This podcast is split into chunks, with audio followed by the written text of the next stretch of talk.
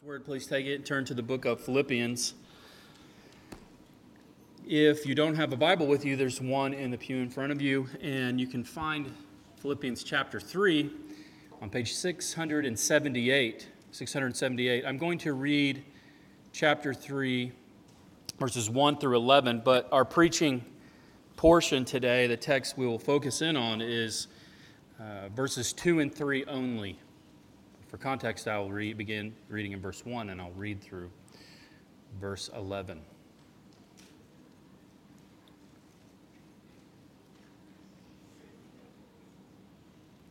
If you found your way there, please go ahead and stand as we honor the reading of God's word this morning. Philippians chapter 3. Finally, my brothers, rejoice in the Lord. To write the same things to you is no trouble to me and is safe for you. Look out for the dogs. Look out for the evildoers. Look out for those who mutilate the flesh. For we are the circumcision who worship by the Spirit of God and glory in Christ Jesus and put no confidence in the flesh. Though I myself have reason for confidence in the flesh also. If anyone else thinks he has reason for confidence in the flesh, I have more circumcised on the eighth day of the people of Israel, of the tribe of Benjamin, a Hebrew of Hebrews, as to the law, a Pharisee, as to zeal, a persecutor of the church, as to righteousness under the law, blameless. But whatever gain I had, I counted as loss for the sake of Christ. Indeed, I count everything as loss because of the surpassing worth of knowing Christ Jesus my Lord. For his sake I have suffered the loss of all things and counted them as rubbish in order that I may gain Christ and be found in him, not having a righteousness of my own that comes from the law, but that which comes through faith in Christ, the righteousness from God that depends on faith, that I may know him in the power of his resurrection and may share in his sufferings, becoming like him in his death, that by any means possible I may attain the resurrection of the dead. This is the word of the Lord. Please be seated. The Titanic is probably the most famous ship ever built. Um, and ironically, famous because it didn't do what it was designed to do, famous for sinking. Um, how it happened is known. They collided with a iceberg. You know, more of the iceberg was below the water than was above, and you know that night looked like a clear and calm and beautiful night, and maybe too calm. That was one of the factors, perhaps, is that it, lo- it was so calm there was there wasn't any surf splashing up on the iceberg. They don't really know the exact causes. The, the man in the lookout didn't have his binoculars. Uh, it said there was an illusion created because of these calm waters of a false horizon. The ship was traveling faster than it was supposed to. All of these various things have been proposed, but bottom line is we know that the unsinkable ship it sank. And Christians today like Christians in every generation, really, through history, as we are traveling this world, we are navigating the waters of life. They are dangerous waters. And if we aren't careful, you'll wreck your faith. And the danger might not come from where you think it comes. And so it's going to take a great deal of discernment because we live in a time that Though Christians in every age needed discernment to navigate the waters of life, we live in a peculiar time where you have, through technology, false teachers, false prophets, those who would deceive, those who look very much like Christianity. They have direct access to you, or you have direct access to them, right? You can open your phone and just through scrolling, you may be exposed to an entire plethora of uh, false teachers that appear on the surface to be true and biblical. Now, you couple this um, technological age to where non-believer, non, non, christian teachers who claim the name of Christ have direct access to you with this other cultural phenomenon, which is relativism, meaning that there really is no such thing as absolute truth there's only gradients, there's only variations of truth, and everybody has some access to the truth in some kind or another. And so these two phenomenons, they come together to create an incredibly dangerous, dangerous atmosphere to which you live now and which your children will grow up in. And so we need to have a tenacious discernment about us. And I think Paul's exhortation to the Philippians can wake us up. Right? We can be comfortable in our faith and think that we aren't in any danger whatsoever and we may be adding to the truth of the gospel, we may be subtracting to it uh, without noticing how the slip occurs. Um, there are people in Paul's day and in our day, they deceive many people. Not only many of those who are not in the church, but many of those who are in the church are deceived. And so today, if you're taking notes, there'll be three points there's the exhortation to the church, the enemy of the church, and the exaltation of Christ. So, a little bit of context for you Philippians 3 1 through 11, which we're looking at this morning, not the whole thing, but just 2 through 3. In this section, it's a very special section to me because it is in this section that I was sitting in a pew like you, and God chose to bring me to salvation through the preaching of this text. So, it's a this is a marvelous section of Philippians, and it's an important section to me personally. And the purpose of this section is to clarify, to make clear, to make absolutely clear that salvation is exclusive in Jesus Christ and only on the grounds of faith. Faith alone, in Christ alone, no human work, no human merit, no genealogy. There is nothing you can bring to God at all. It is simply on the basis of faith in Christ alone that you can find a righteousness that is not yours, that God gives to you as a gift. It is the righteousness of Christ given freely as a gift solely on the grounds of faith alone. That is what he is absolutely clarifying and trying to drive home to the Philippian church. Why?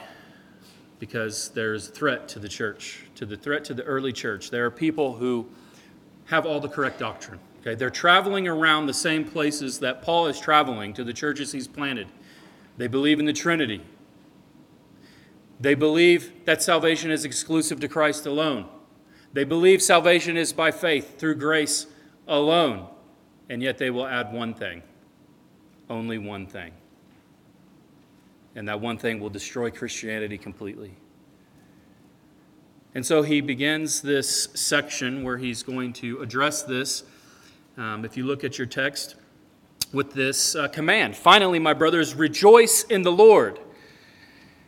Now, this acts as a uh, transition from one section to the, to the last section of Philippians, but it's more than just that. This command is the safeguard. It's the safeguard.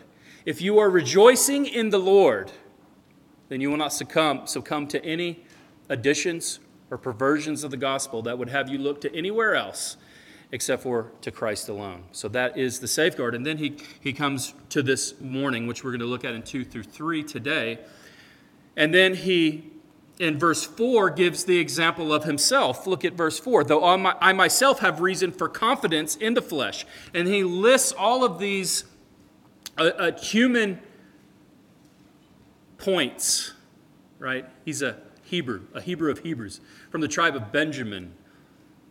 As, as to his lineage and his keeping of the law, he's a Pharisee. As to his zeal, he persecuted the church. He lists all these things and he says they're all absolute garbage. They're all trash. He said, I trade them all for one thing, and that's to have Christ alone.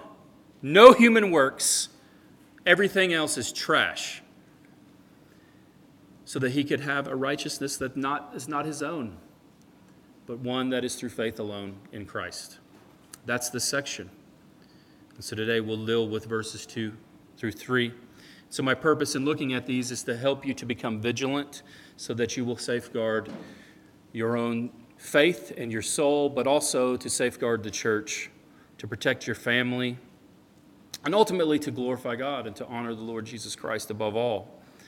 So today we will look at in verses 2 through 3 the exhortation to the church, the enemy of the church, and the exaltation of Christ. First, the exhortation to the church. Look back at your text, you're going to see it. It's look out. And, and notice the repetition. It's three times. Look out, look out, look out. And you know if you see repetition in the Bible, because you're students of the Bible, you know it is signifying something of absolute urgency and absolute importance. Look out for dogs. Look out for the evildoers. Look out for those who mutilate the flesh. What does it mean to look out? Well, it means to, to become aware, to beware, to be aware, to be, to be vigilant on the watch, not to be just coasting along in your Christianity, to know that there is a real danger to the church that seeks to infiltrate the church, to constantly be on guard, to be on the lookout. In 2007, in Kirkuk, Iraq, we had watchtowers every 300 meters, and stationed in those was a 50 cal machine gun pointed outward, and people had duty. They had guard duty. That was their job. In fact, the Air Force came to do that job so that the army guys, so that we could just sleep at night and do the rest of our job. So we had to worry about that job. So they came, and that was their entire job, was to just watch out and to be vigilant. So they get in the guard tower. They're not up there playing their, you know, their Nintendo DS or whatever today. They're not up there with their phone. They're up there being vigilant. They're watching because there's a real danger. And that's the kind of urgency that we should have when we see things like this in the text that Paul the Apostle, under the authority of Jesus Christ, is telling you you can never coast through life as a Christian. There is always a constant danger. You're to be on guard, to be on the lookout, to beware. There are people who look very much like Christians but would destroy your faith. And so, this is the exhortation to the church beware. We are to look out for those who the Bible calls false teachers, false prophets, those causing divisions by bringing in destructive heresies. I did a quick look through the New Testament, and on at least 12 occasions, there are probably more, but at least 12, you'll have great warnings against people that look like Christians in every way, yet can potentially destroy the church. Here are just a few Romans 16, 17 through 18. I appeal to you, brothers, to watch out for those who cause divisions and create obstacles contrary to the doctrine that you have been taught. Avoid them, for such persons do not serve our Lord Christ, but their own appetites, and by smooth talk and flattery they deceive the hearts of the naive. So, here are the kind of people who will come into the church or who pose to be Christians, or maybe even themselves believe to be Christians but they have false doctrine and they bring divisions. They are often good speakers, they're the best speakers. And with flattery, they deceive many people. They cause divisions through false teaching, which appear to be correct teaching, and they create obstacles to the true faith, the true doctrine that Paul has brought to the church. 2 Timothy 4 3 through 4. For the time is coming when people will not endure sound teaching, but having itching ears, they will accumulate for themselves teachers to suit their own passions, and they will turn away from listening to the truth and wander off into myths. So these people, they will come and appeal to you in something that you already want. There's something in your fallen nature and your flesh nature that wants to hear things that would appeal and appease your conscience and they are ready to fill that void. And so they will come as a supposed Christian pastor, and they will come and they will tickle, your ears and they will give you exactly what you want to hear, but they will teach and turn many people away from the faith, wander off into myths. They look good and with a pretty smile, right? And they're comforting. Matthew 7 are the words of our Lord in Matthew 7 15, 16. 15 through 16 Beware of false prophets who come to you in sheep's clothing, but inwardly are ravenous wolves. You will recognize them by their fruits. Are grapes gathered from thorn bushes or figs from thistles? So here we have again. What does this often look? What are we to be on the lookout for, right? It's not going to be obvious as some blatant, rank heresy. It's going to look good. It's going to be like a sheep. This is like a this is a Trojan horse. It's a sheep Trojan horse. The sheep comes in, but surprise, it's not a sheep, it's a wolf. And he seeks to devour you. but you'll recognize them by their fruit, meaning you're able to make a judgment. You're able to discern, right, if you are wise and you know the scriptures. This is the great danger to the church, always, because in Paul's time as well as our time and every time in between, there are always these people. Always people who, fe- who will peddle false teaching, but it will look good. They will look good. They will appeal. They will appear to be good, and they may even hold all of the doctrines that we say are essential. And yet, there's one thing wrong. There's one thing off. And so you're to beware, to look out, to be on the lookout, to be vigilant. Watch out for those who are, who are wolves in sheep's clothing that come into the church. And they're being piped into your phone right now. If you open your phone and you scroll through any various form of social media, you will be exposed to them. So look out. Well, what does it mean? How do I do that? How do I, how do I be on the lookout? Well, that means you're going to have to judge people. You're going to have to judge people. We have to make a judgment. Uh oh. Right?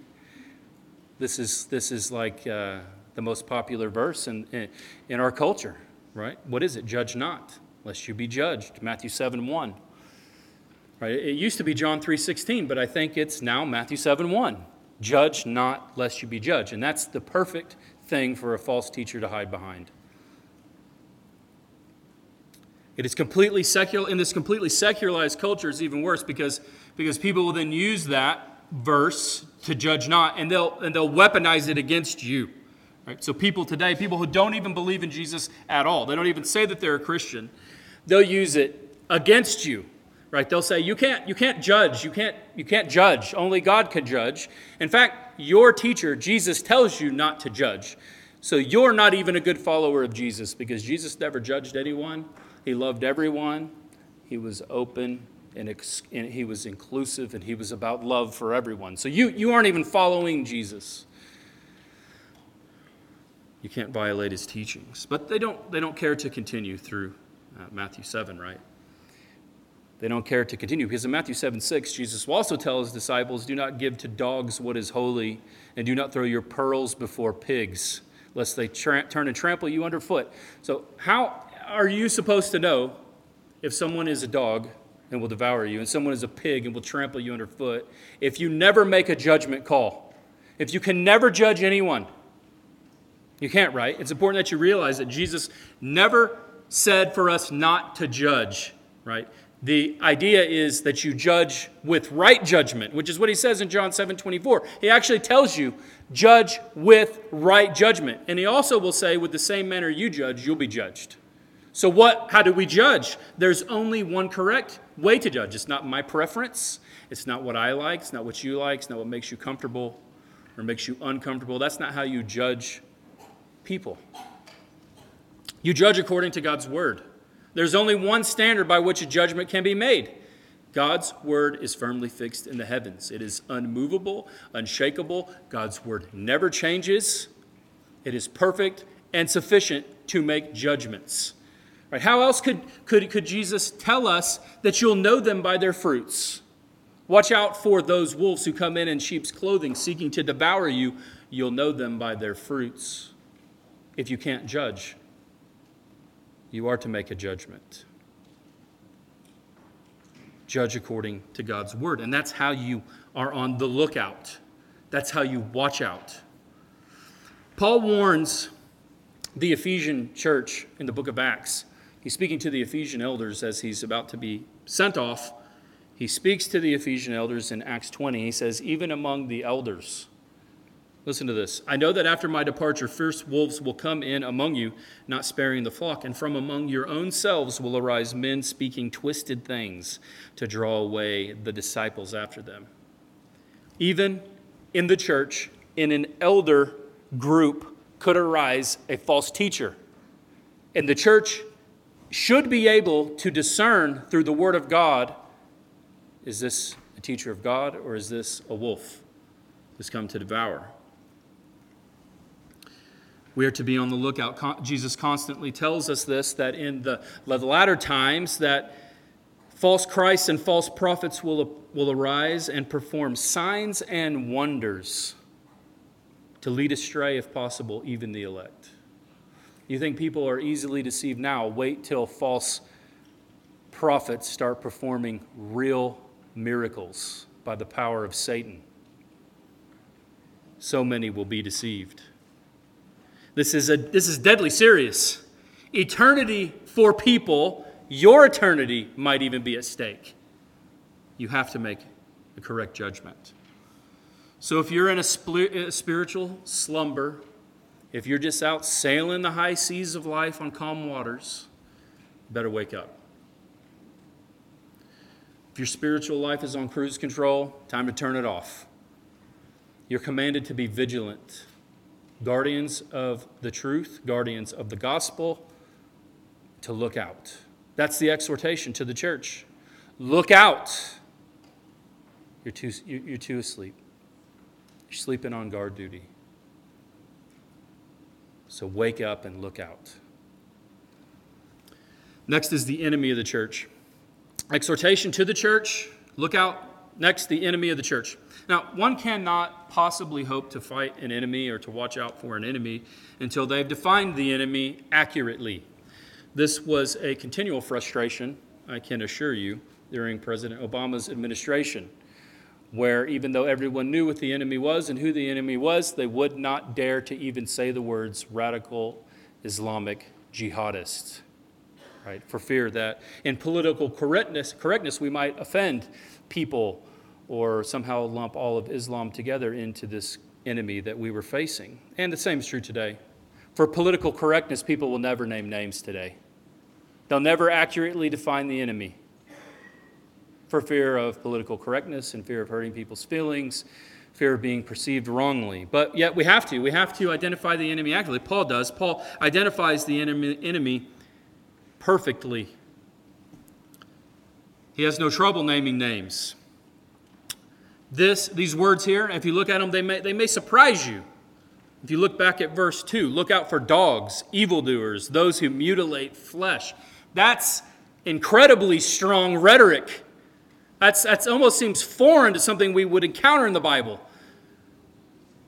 And yet, these are true words. They're harsh words, but they aren't sinful words. They are accurate words. Now, here's what you should know the non believing world, non believers out there in the world, this type of rhetoric is never employed of them. In fact, I would say just the opposite. It would appear that the apostolic teaching echoes that of Jesus Christ that the non believing world, those who identify as non believers, there's great optimism about them. Jesus said in Matthew 9 37 through 38, said to his disciples, The harvest is plentiful, but the laborers are few. Therefore, pray earnestly to the Lord of the harvest to send out laborers into the harvest, because there will be a great multitude from every tribe, tongue, language, and nation. They will flock to Jesus Christ. There's great optimism. And so these harsh words are not reserved for non believers or those who would, well, it, it is in a way, but it's really reserved for those who bear the name of a Christian. This harshness is for those who say they are a Christian, but they pervert the gospel of Jesus Christ. Those who bear the name of Christ, but they undermine the gospel right? They may have the correct Trinitarian doctrine, right? They might believe all the things that you believe about Jesus. They might profess to believe in salvation by faith alone, through grace alone, in Christ alone, to the glory of God alone. But yet, they've added something to the gospel.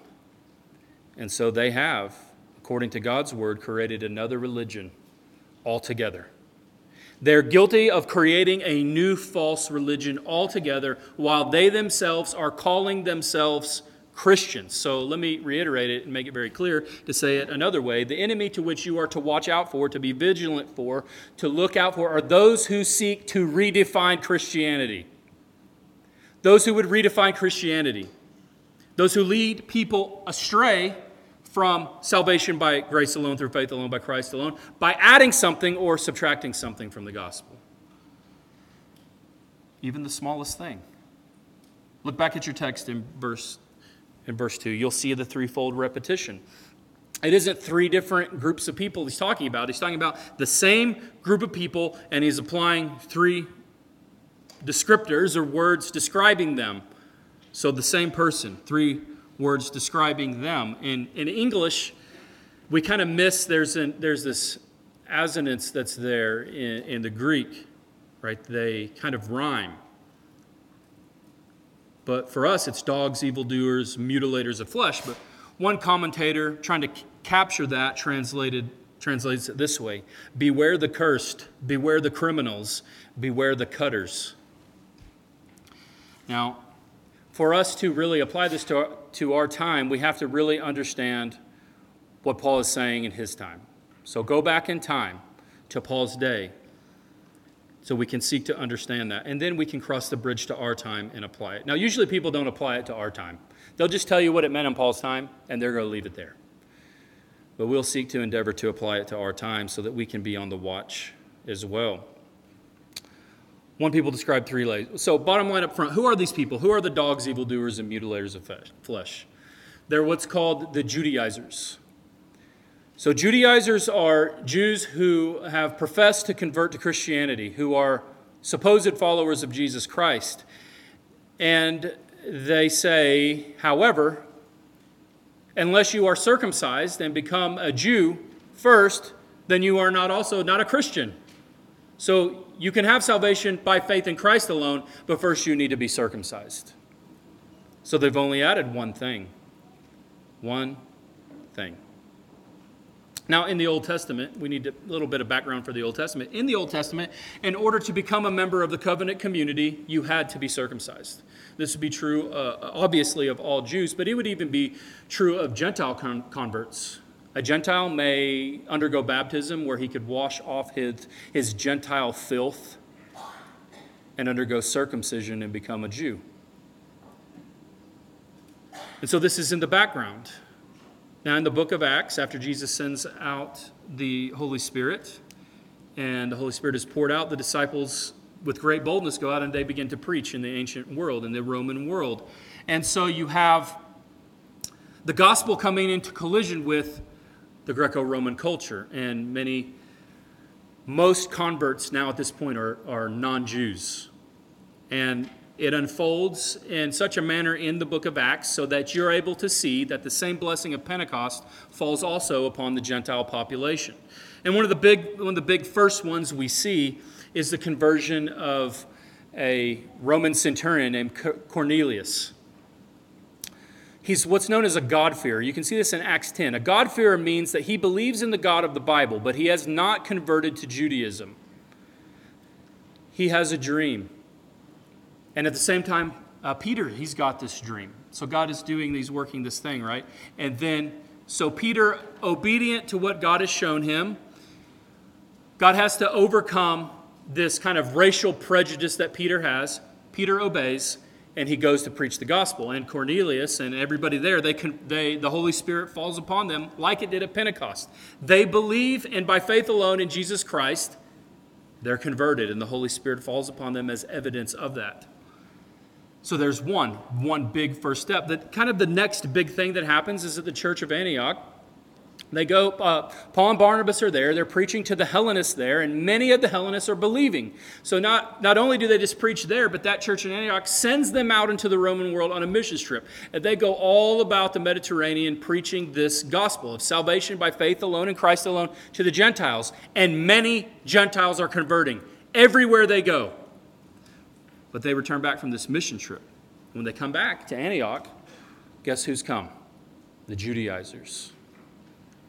This is what we read in the book of Acts. But some men came down from Judea and were teaching the brothers, unless you are circumcised according to the custom of Moses, you cannot be saved.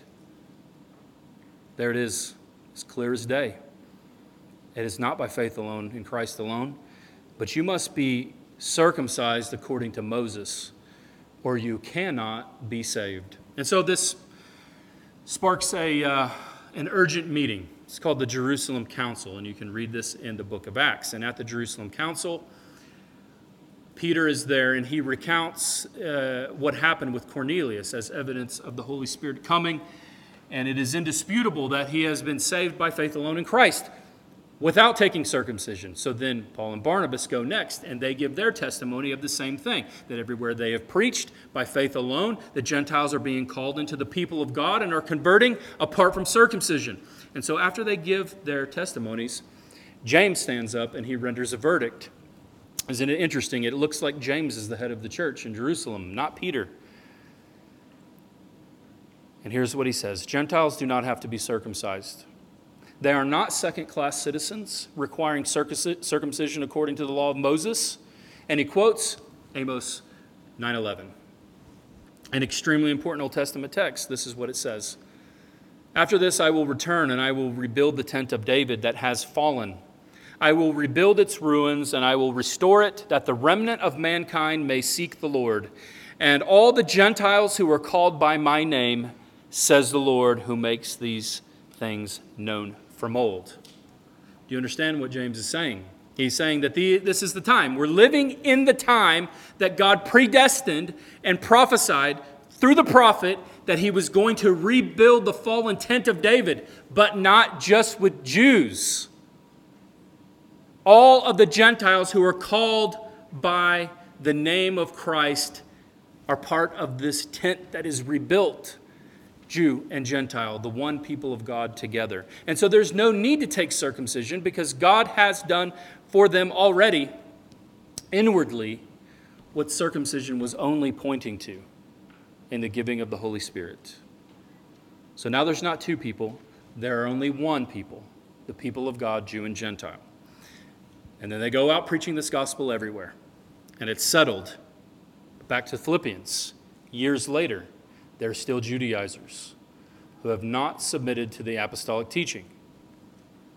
They're going around preaching everywhere Paul does that Paul is preaching, he's preaching an incorrect gospel. That if you, you, you Gentiles, you have part of the gospel, but not all of it. You need to be circumcised if you want to become truly saved. So, this is what he is warning about. Now, look at the language employed. Look at the language that Paul employs. He calls them dogs. This is what Jews used to call Gentiles. They're cursed, they're considered cursed. So now he, he calls Jews dogs. It's not the Gentiles that are dogs, it's you who are preaching a false gospel. You're a dog.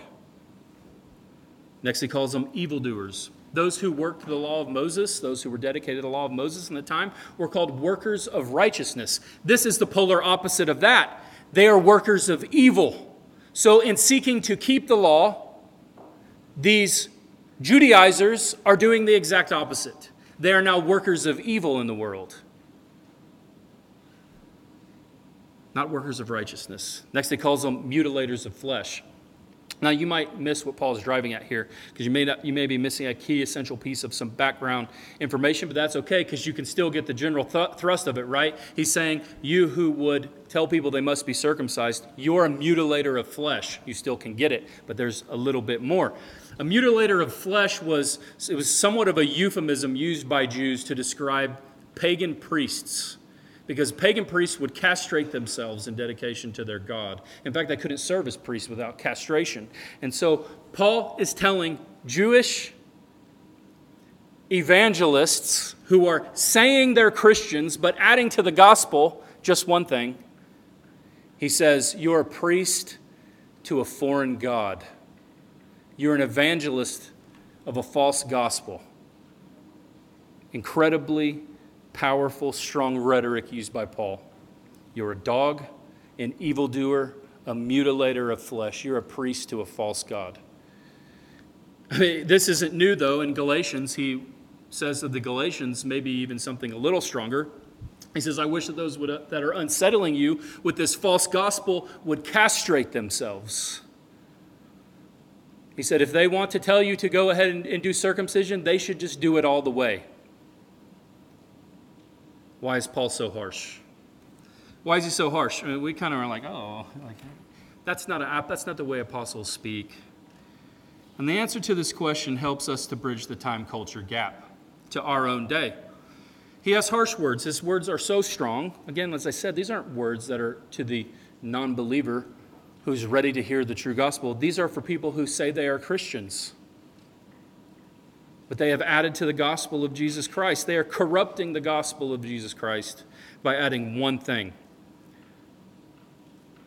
Look out for dogs, evil workers, mutilators of flesh. So, Paul's day, the Bible time, 2,000 years ago, there's his time, and then there's our time. We have this long period of time in between, right? And various cultures in between. And so we have to bridge Paul's day to our day before we can apply it. So, what's the one thing, what's the universal truth that we can cross this long time culture gap with. The one lesson that never changes watch out for those who corrupt the gospel. Beware of those who corrupt it in any way, even if they bear the name of a brother, even if they profess the Trinity, even if they upfront say they believe in salvation by faith alone. Watch out for those who corrupt this gospel with anything as if your life depended on it. So, how do we apply that to our time? How do we look out for those who would bear the name of a Christian and corrupt the gospel with even the smallest thing? Well, let's apply it to our time so that we know how do we watch out. Who has corrupted the gospel of Jesus Christ in our day while bearing the name of Christian? Who are modern day dogs, evildoers, and mutilators of flesh? Who are those priests to pagan gods who would dare say that they are Christians? Well, first, the obvious the Latter day Saints, the Mormons. They are a works based religion. They explicitly teach that you are not saved by faith alone, that you are saved after you have done all the works that you can. They also worship a false Christ, a created being they do not believe in the Trinity, and yet they will attempt to claim to be Christian. The Jehovah's Witness. The Jehovah's Witness believe you are saved according to your relationship with the Christ class or by being a Jehovah's Witness. You are not saved by faith alone in Christ alone. And Jesus is the Archangel Michael.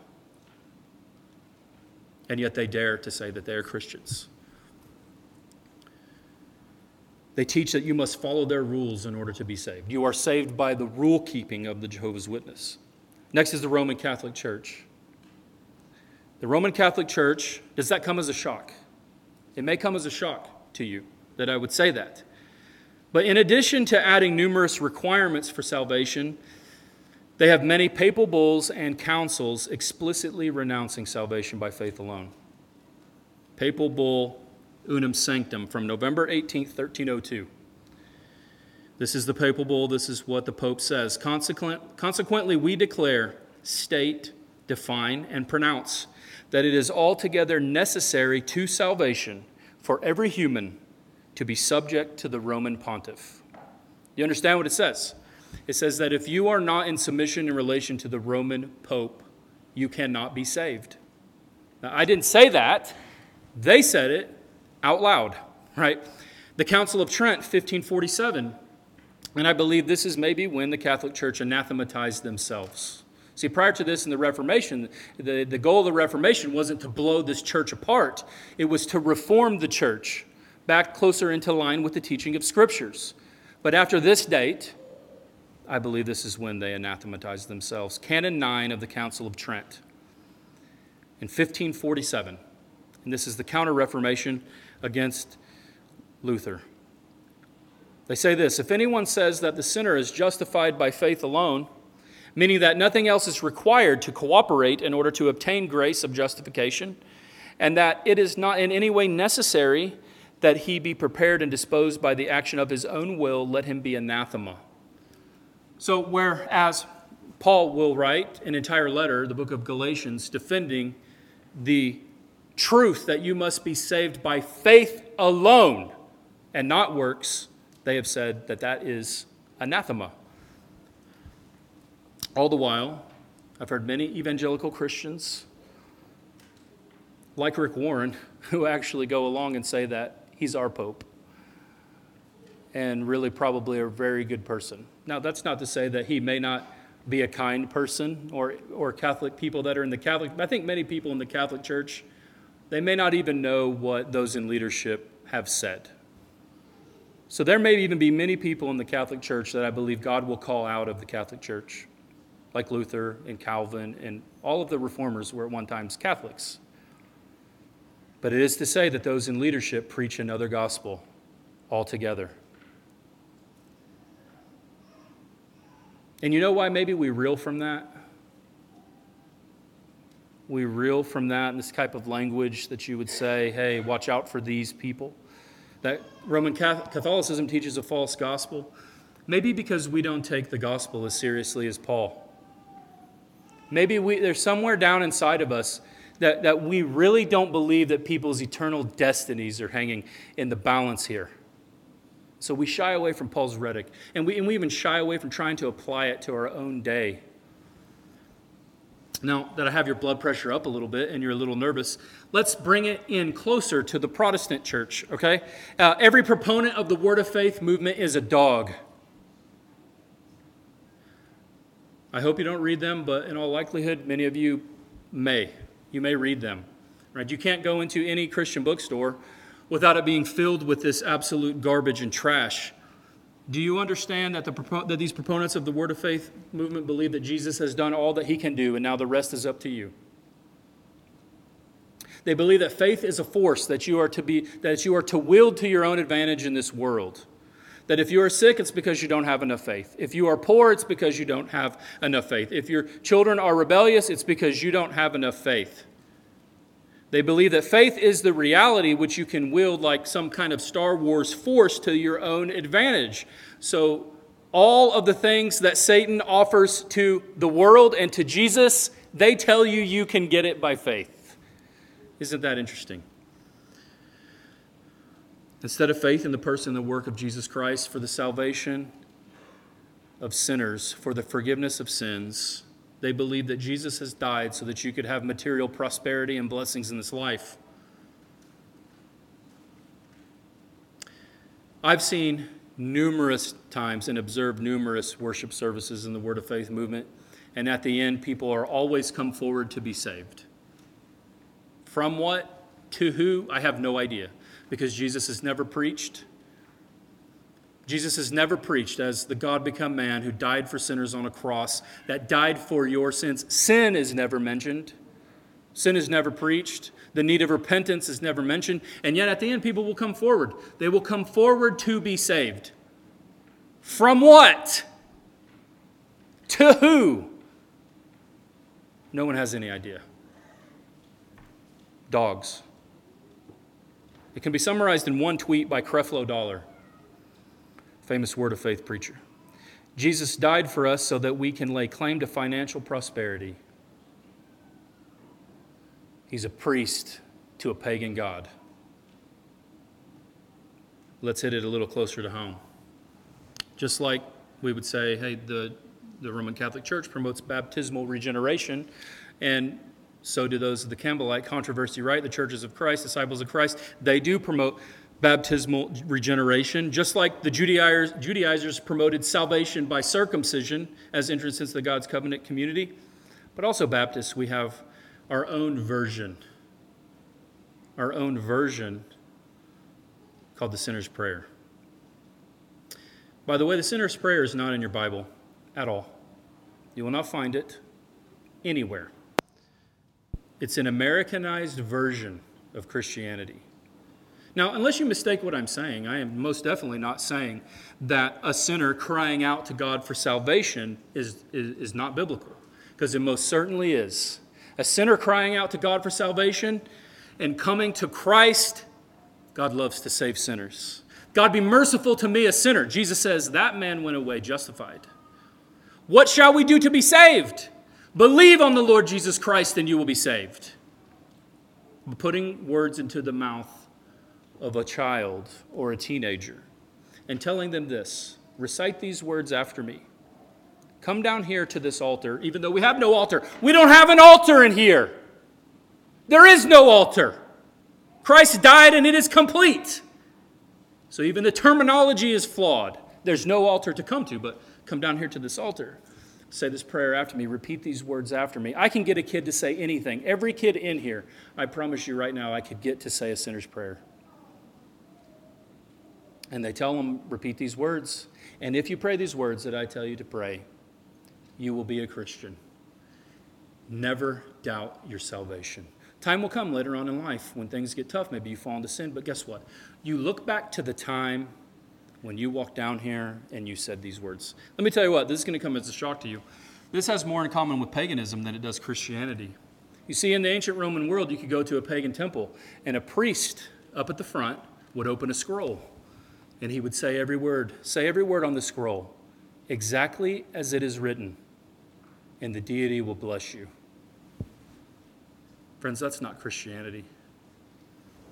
And we know, we see, we, see, we see the fruit of this. We see the fruit of this in the culture all around us.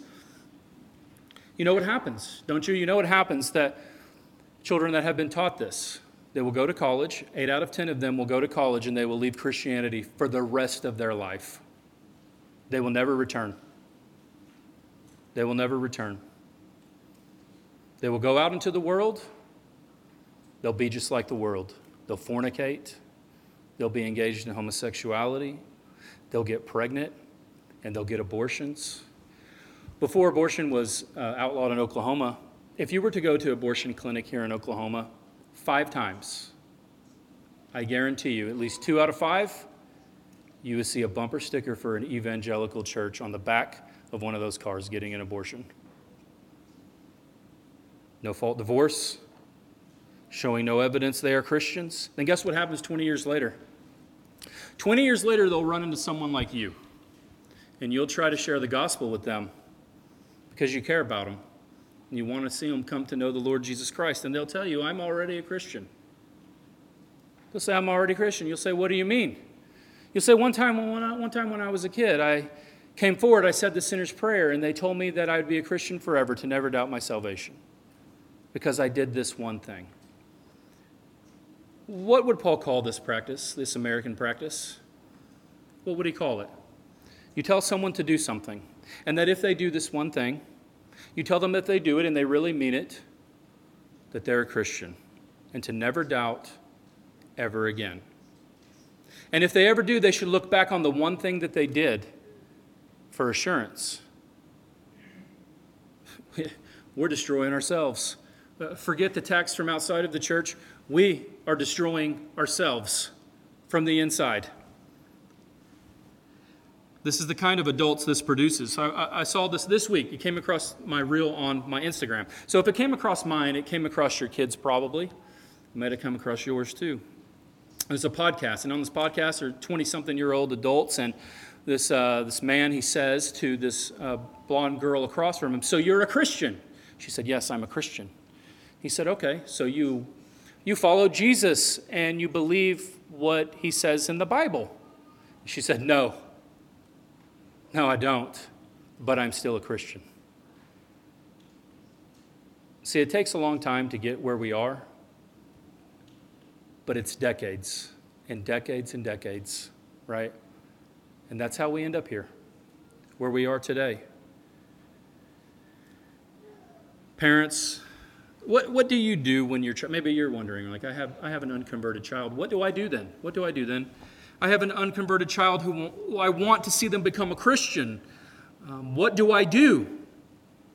Maybe some even here right now. I know there are some here right now that aren't Christians. What do I do? Well, here's what you don't do. You don't ever put kids in, you don't ever put words in your kid's mouth. Don't ever do it. Your kids will say whatever you want them to say. They will believe whatever you want them to believe when they're young. Here's what you tell them you teach them the gospel. You teach it to them every day. You teach it to them over and over that God saves sinners. And not just that He saves sinners, that God loves to save sinners. In fact, He loves to save sinners so much that He sent His only Son to die for their sins that he died, that he was buried, and he rose three days later. And then you tell them that based solely on their faith in Christ alone and nothing else, that God will save them. And then you press home the urgency of it. Press home the urgency that they believe upon the Lord Jesus Christ now. And here's what you're going to find you don't need to put words in their mouth. In fact, it's not just a kid. It's not just kids, it's grown adults. You don't need to put words in their mouth because we believe that, that the Holy Spirit is the one who is active in salvation and He'll put the words in their mouth. They will openly confess their sin and call out to God for salvation, and it won't be your words and it won't be a formula and it will be real. It'll be authentic. They will trust the Lord and He will save them. The gospel is the power of God to salvation. Trust Him. Believe it. Let me, lastly, let me tell you one, one other insidious form of the same error that we encounter in our culture. I do not know really what to call this, so I made up a name. Okay? I'm calling it the adjectival error of the true Christian. Now, this attached to this adjectival error of the true Christian is usually a verbal action. A true Christian does this. A true Christian would be engaged in this political struggle. A true Christian would hold to the, all of the secondary doctrines like baptism, the Lord's Supper, or the tertiary doctrines like church structure or eschatology. A true Christian would believe and hold to all these things, and it just so happens to be the same ones I hold to, right? A true Christian is an abolitionist. A true Christian is a premillennialist. A true Christian is a Calvinist. And then you circle the wagons. You separate from everyone else. Right? In the global church, you circle the wagons into your true Christian little fellowship. Be careful, friends. Be careful. You are on the verge of redefining Christianity itself. You are on the verge becoming a worker of evil. Just think about what happened. Let's do a thought experiment. Since we're here and we're in a militaristic culture, most of you have served in the military, filled with retired veterans and active service members. I'll give you one example of thought membership. So, so say for the next 100 years, a group of people said this we believe in salvation by faith alone in Christ alone, according to the glory of God alone. We profess the uh, Apostles' Creed, the Nicene Creed, the Trinity, Christ alone. But we believe you must be a pacifist to be a true Christian. You cannot serve in the military if you are a true Christian. So, for 100 years, this goes on. What do you have now? You have a sect. You have a cult. Only those that are real Christians. So if you, if you want to convert, leave the military first. Leave the military and then come join our church by faith alone. What do you have? You have a different religion. You have a completely different religion with this one error the true Christian. The true Christian would, the true Christian believes. So be careful. We are talking about this in this text to be, to be on the lookout. Not for everyone who disagrees with us on baptism, not for everyone who disagrees with us on the Lord's Supper, or the governance of the church, or continuations even of the charismatic spiritual gifts or of eschatology. This is about the gospel. If any man professes faith alone, in Christ alone, the exclusivity of Christ to the glory of God alone, then that man or woman is my brother and sister.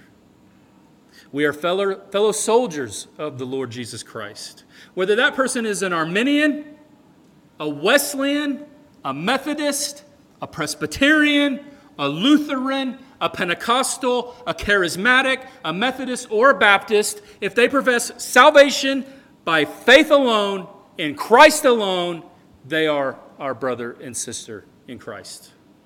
No exceptions. We do not have the market on true Christianity in the Reformed Baptist world. But if you call yourself a Christian and you undermine the gospel in any way, you get no quarter. You're a dog, an evil worker. You are priest to a foreign God.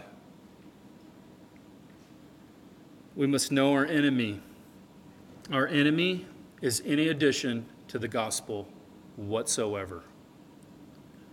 And for them, the strongest rhetoric must be employed. So we have the exhortation to the church. Next, we see the enemy of the church. And lastly, we see the ex- exaltation of Christ. The exaltation of Christ, the eradicator of all human pride and self righteousness, is the gospel of Jesus Christ. The equalizer of the enemy of the church is simply this the exaltation of Jesus Christ above all things. If you are exalting in Jesus Christ, then you cannot fall into a trap of additions to the gospel because you're too busy looking at the source of your salvation. This section, beginning in Philippians 3 1 and continuing through 11, remember, it's set in this framework of rejoicing in the Lord. That's the safeguard. Rejoice in the Lord. And he'll say it in 411. Rejoice in the Lord always. Again, I say rejoice. You can't rejoice in the Lord and rejoice in Christ and then go, you know what? He didn't do it enough. I need to take circumcision. You're too busy rejoicing in Christ, rejoicing in what he has done. Look what he says in 3 3. For we, this is radical, we are the circumcision. Okay, he, he's a circumcised Jew, but he's talking to uncircumcised Gentiles. And he says, We, those who have faith in Jesus Christ, we are the true people of God. We are the true circumcision who worship by the Spirit.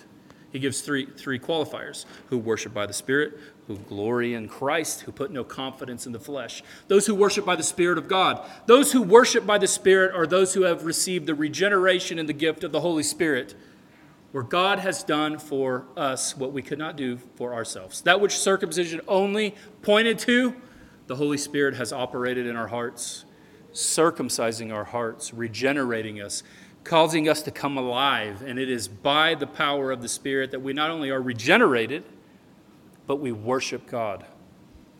What does the Spirit then do in our worship? Well, the Spirit causes us to glory in Jesus Christ. What does that mean to glory in Christ? We know of the glory of Christ, but what does it mean to glory in Christ?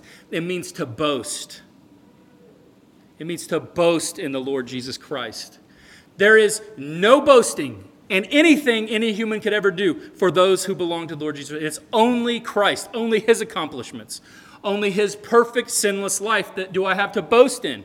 Only his perfect life, only in his sacrificial death for my sins. Can you say that about yourself? That you boast in that Christ died for your sins, not for your parents, not for your relatives, but for yours. Do you boast in the Lord? Do you glory in Christ? Do you glory in his death? That his death, the wages of sin is death. It's my death that he took it. Do you boast that Christ died, took the wages of sin, and not only died, that he rose again victorious three days later? That you boast in the work of the Lord Jesus Christ, his sacrificial death, his burial, his resurrection. And, brothers and sisters, if you are boasting in the Lord Jesus Christ, then you are impervious to any false teaching that would ever come into the church.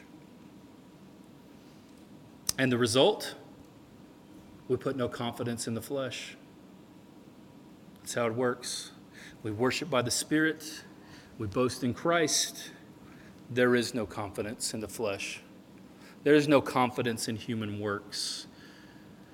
We glory in Christ. He is everything to us. To Him alone be glory, honor, and praise. As we often sing, nothing in my hands I bring, simply to the cross I cling.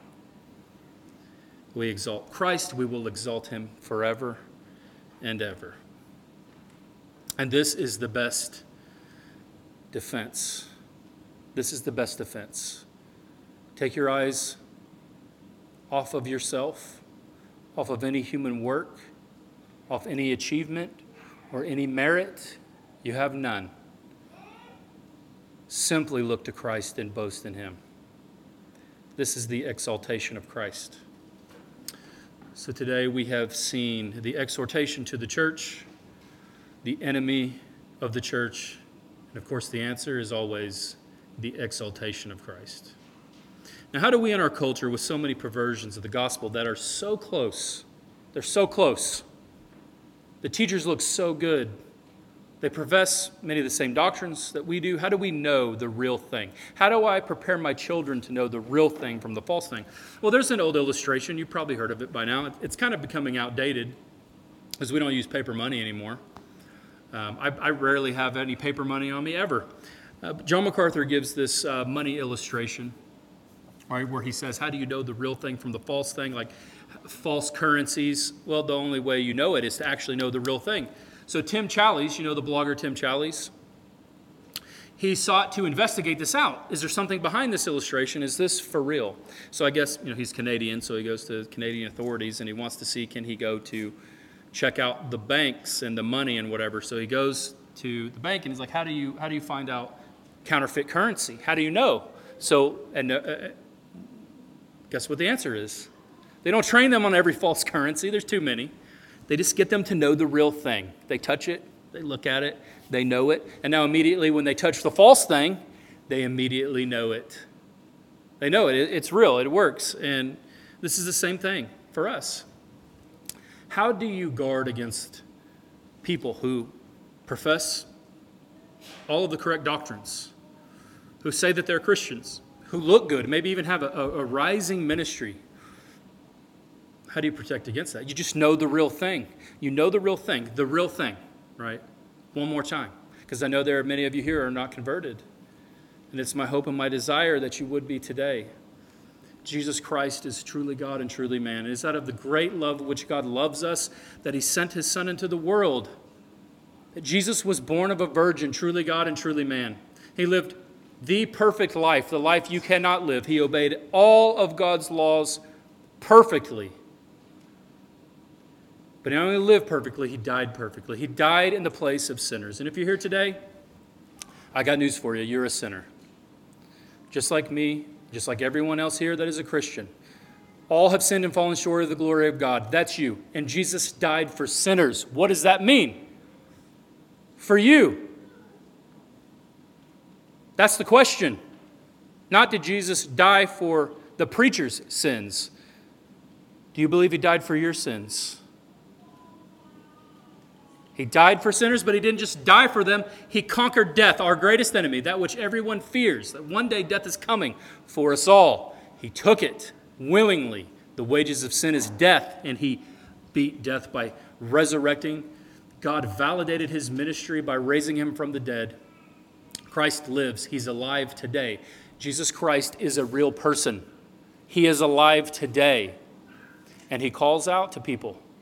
I was saved once like hopefully you will be today, sitting in a place like you, and I heard the gospel, and I heard, I heard supernaturally the call of Christ to me as lost sheep, that he lives to make intercession, that he died for my sins, and that he would forgive me if I came to him, and he will forgive you today.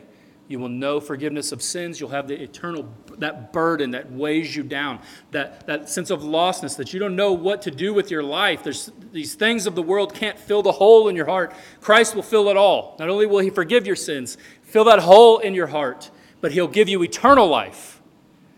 That even when death comes, it won't separate you from the love of God. Friends, this is the best news in the world. And what I'm telling you today is you don't have to do anything to receive it, but simply stop rebelling and running from God. Turn around and face Him, fall on your knees, and call out to Him for salvation, and you'll be saved by faith alone in Christ. We are saved by faith alone, through grace alone, in Christ alone, to the glory of God. All else are counterfeits. So look out. Let's pray. Lord, we thank you for your word. Thank you for the reminder of that you, God, save people not based on anything that they bring to you. God, we must, as a church, safeguard the truth of the gospel for the next generation. So, Lord, would you give our church members the boldness to believe this truth and to profess it till the day that they die. God, I pray here for anyone here that is not a Christian, God, I pray that you would do the supernatural, only what you can do. That you would grant them repentance leading to eternal life. God, help them to see a vision of Christ as irresistible, that they must leave their sin and they must have Christ. God, I pray that you would grant them faith, give them faith as a gift, that they would run to you. We long to see many saved, for every person here to become a Christian. We ask that you would grant it for the glory of Jesus Christ. It's his name I pray. Amen.